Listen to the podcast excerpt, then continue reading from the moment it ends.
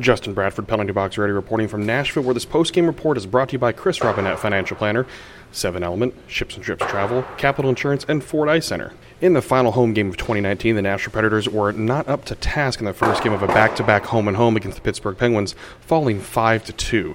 The Penguins went up early, but Nashville responded with Craig Smith notching his sixth of the year, but it wasn't enough. Pittsburgh then took charge of the game to close out the first period with goals from Alex Galchenyuk and Teddy Blueger. It didn't get much better for the Predators in the second period as it went down 5 1 with Penguins goals from Bryan Rust and Juuso Riikola. There were missed opportunities from Nashville in the game, including a shorthanded opportunity from Ryan Johansen that went off the post, among others.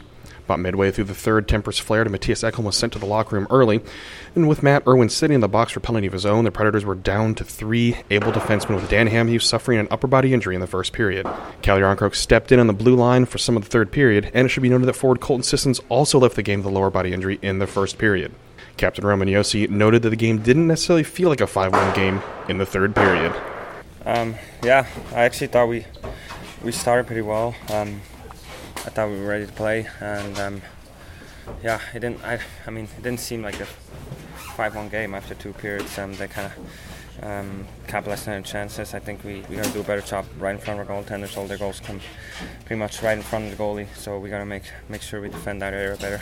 Um, but I thought we had some chances too, and um, yeah, couldn't capitalize.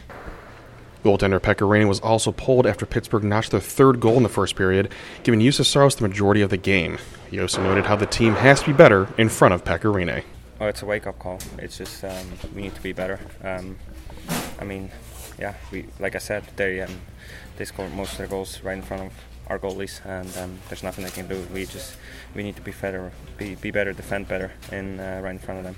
The Predators will quickly get another opportunity against the Penguins Saturday night in Pittsburgh. A quick turnaround indeed. Yeah, um, yeah, it's a quick turnaround, and um, playing them again. Obviously, um, we um, yeah, we we got to show reaction and um, be better tomorrow and get a win. Viktor Arvidsson also shared his thoughts on the game. I know I think we worked hard, but they got uh, some bounces early in the game, and we were chasing. Uh, second period was better, and I think we we tried to push and push, but really we're we're not good enough in front of our net and, and in front of theirs. So they won that battle and they won the game.